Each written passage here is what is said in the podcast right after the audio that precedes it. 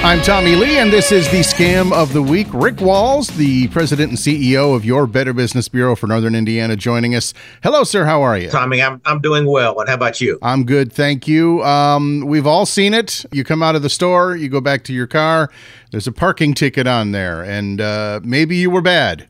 Maybe, though, you weren't. Uh, the parking ticket might not be real. Is that the case? So, scammers are now using new technology to create fake parking tickets that look surprisingly official. Bear in mind that if you are confident you park legally, consider that it could be a scam uh, if you receive that parking ticket. How does this scam work? Well, here's an example. So, you park in a legal parking zone or pay to park on the street or in a garage. So while you're away from your car, scammers use handheld printers to make fake tickets and leave them on your car's windshield. In a recent case, they used a QR code to direct victims to a fake payment website. So if you follow the instructions, you'll end up paying a fine that you don't owe. And then also your personal information will now be in the hands of the scammers. In a recent report to BBB, a parking tip ticket scam victim said, I paid $15 to park in a garage and received the receipt for it which I displayed on my dashboard. However, I then received a violation notice for $56 uh, for the parking receipt not being visible on the dashboard.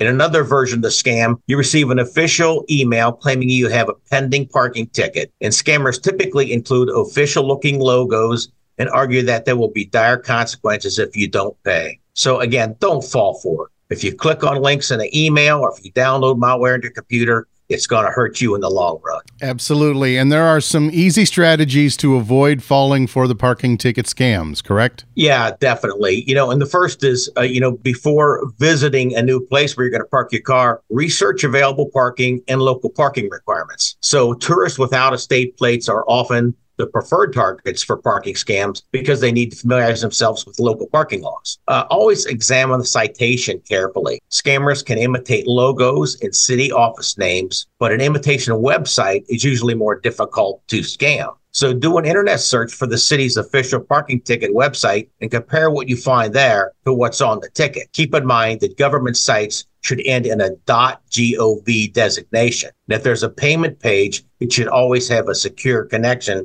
for for making your payment. Always double check the name that checks can be made out to. If the ticket allows for payment by check, take a closer look at the address the check should be sent to and how it should be addressed. So checks should generally be made to a specific government organization, not a string of initials or an individual's name. So that's a, that's kind of a dead giveaway. Right.